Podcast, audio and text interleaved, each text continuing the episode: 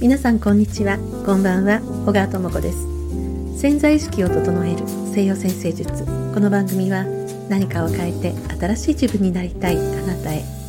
西洋先生術とヒプノセラピーの情報をお届けする番組となっております。さて間もなく2024年ということで、えー、今日からですね4回に分けて2024年前半の運気ですね。これをあの火のグループ土のグループ風のグループ水のグループとそのグループごとにグループに3つの星座が入っていますのでその4回に分けて2024年前半の運気の流れをお届けしていこうと思います。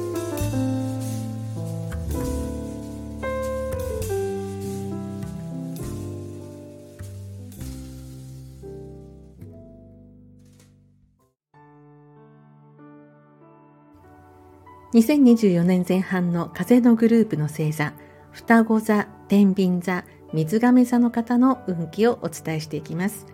風というエレメントは知識、情報、人間関係というのを表すエレメントになっています。その中で双子座はその風の要素が自分自身に向かっていきますので、おしゃべりしたい、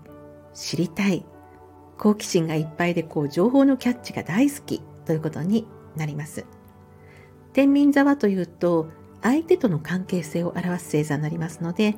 風の要素が相手との関係パートナーとの人間関係コミュニケーションということがテーマとなってくる星座になります。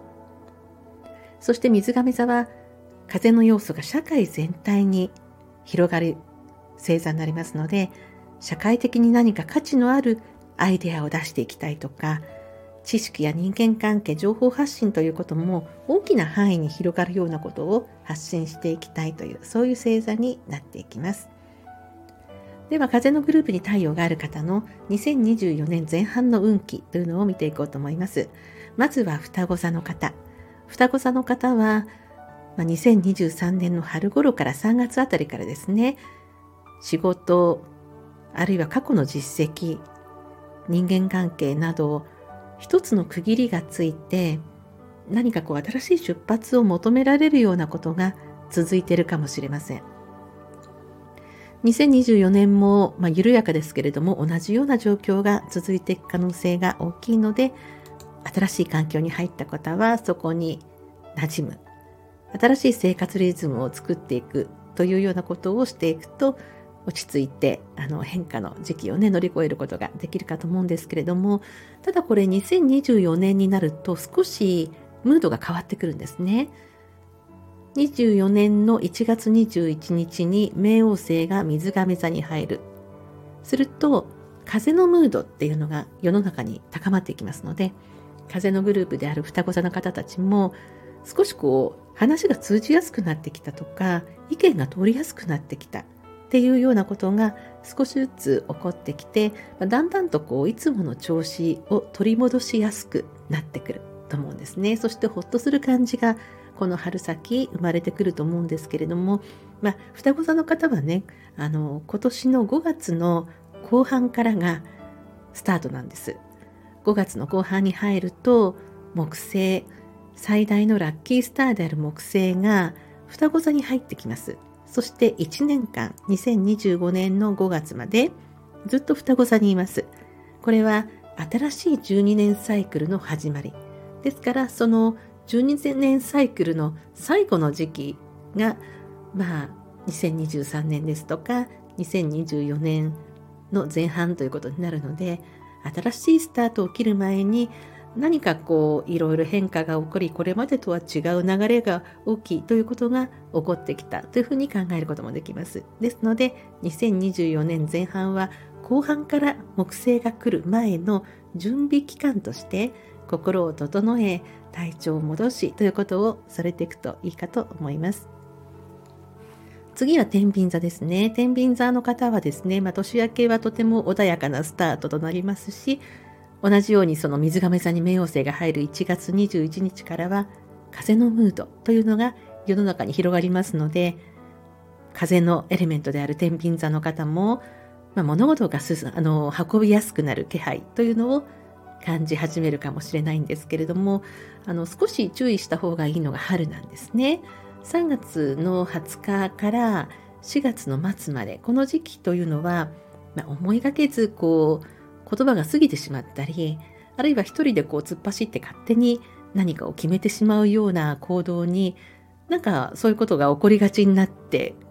くる時期なんですね。まあ、出だしが好調ということもあってなんかどんどんどんどん進んでいこうというのがなんか一人でというようなことになると天秤座の持ち味であるこうパートナーとの協調性他の方との協調していくっていうことがバランスが取れなくなってくる可能性があるんですね。えー、ですけれども、まあ、5月の後半に入ると木星が双子座に入りそして風のムードっていうのがさらに高まってきますので、まあ、それまではですね3月4月は何かこう一人でこう飛び出していこうというような気持ちが起こったとしても、まあ、バランスを取り穏やかさを心がけると無理なくお過ごしになることができるかと思います。そして、えー、水亀座ですね。いよいよ本格的な風の時代の到来というわけで、1月21日に冥王星が水亀座に入ります。そしてこの後20年ほどかけて冥王星はこう水亀座をぐーっとこう移動していきますので、この20年のどこかで冥王星はあなたの生まれた時の太陽とぴったり重なるタイミングがやってきますね。この意味というのは非常に大きいです。あなたの魂の奥底から新しく生まれ変わるようなあなたの生き方人生に対する考え方が大きく変容するようなそういうエネルギーを冥王星はもたらしてきますので、ま、これまでとは全く違う人生を選ぶ方っていうのもいらっしゃるでしょうしまたこう深く潜在していた眠っていた能力がムクムクとこう起きてきて新しいことを始めたりとかあこれが本当に私のしたかったことなんだ。これが私の人生の意味なんだ。と気づく方もいらっしゃるでしょうしそこに気づくまでにはこれまでのことがねこう一旦壊れるという現象も起こってくるかと思いますがそういう大きな変容の時代のスタートである。2024年。がまあ記念すべき水亀座の方にとってですね。記念すべきスタートの始まり。ということになるでしょう。そしてまあ20年間こう幅がありますのでどの時にどの日にこうぴったり冥王星が来るのかっていうのはちょっと個人個人の方のあの生まれた日と今現在の冥王星の位置をこう調べないとわからないんですけれども、まあ、必ずあなたの太陽のところを冥王星が通っていく。この水亀座の時代ということでなんとなくこう頭に入れておくと何かが起こってもね対応できるかと思います。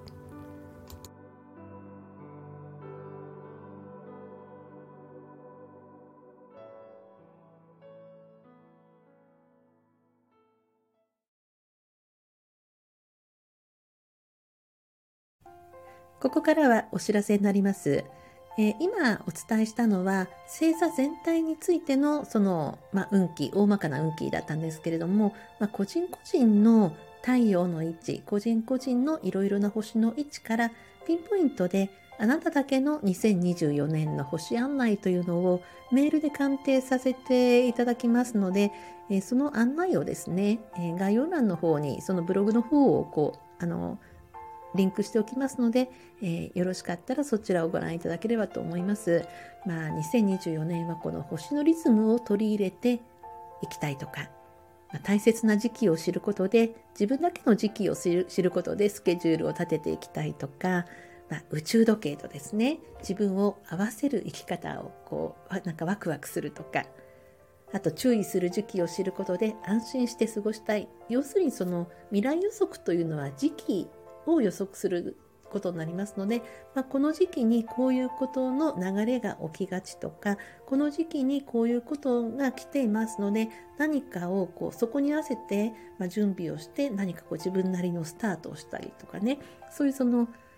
スケジュールを立てるのにその星の動きというのは非常にこう役に立ちますので、まあ、星の動きは人生の道しるべ2024年のあなただけの星の動きをご案内しますということで、まあ、今現在の大きな人生の流れ気をつける時期やポイントチャンスの時期やポイントというのを、まあ、その方その方の生まれた時のホロスコープによって例えばこの方は今年こういう星が大きく来てるっていうのがある一方で他の方にとってはそんなにはその星は影響ないとかいろいろあるんですね。例えばその新月とか満月でもすごくその新月が強烈に働く場合この方にはすごく強く働くけれどもこの方にはそうでもないとかそれはもう全て生まれた時の星がどこにあるかによって変わってくるので、まあ、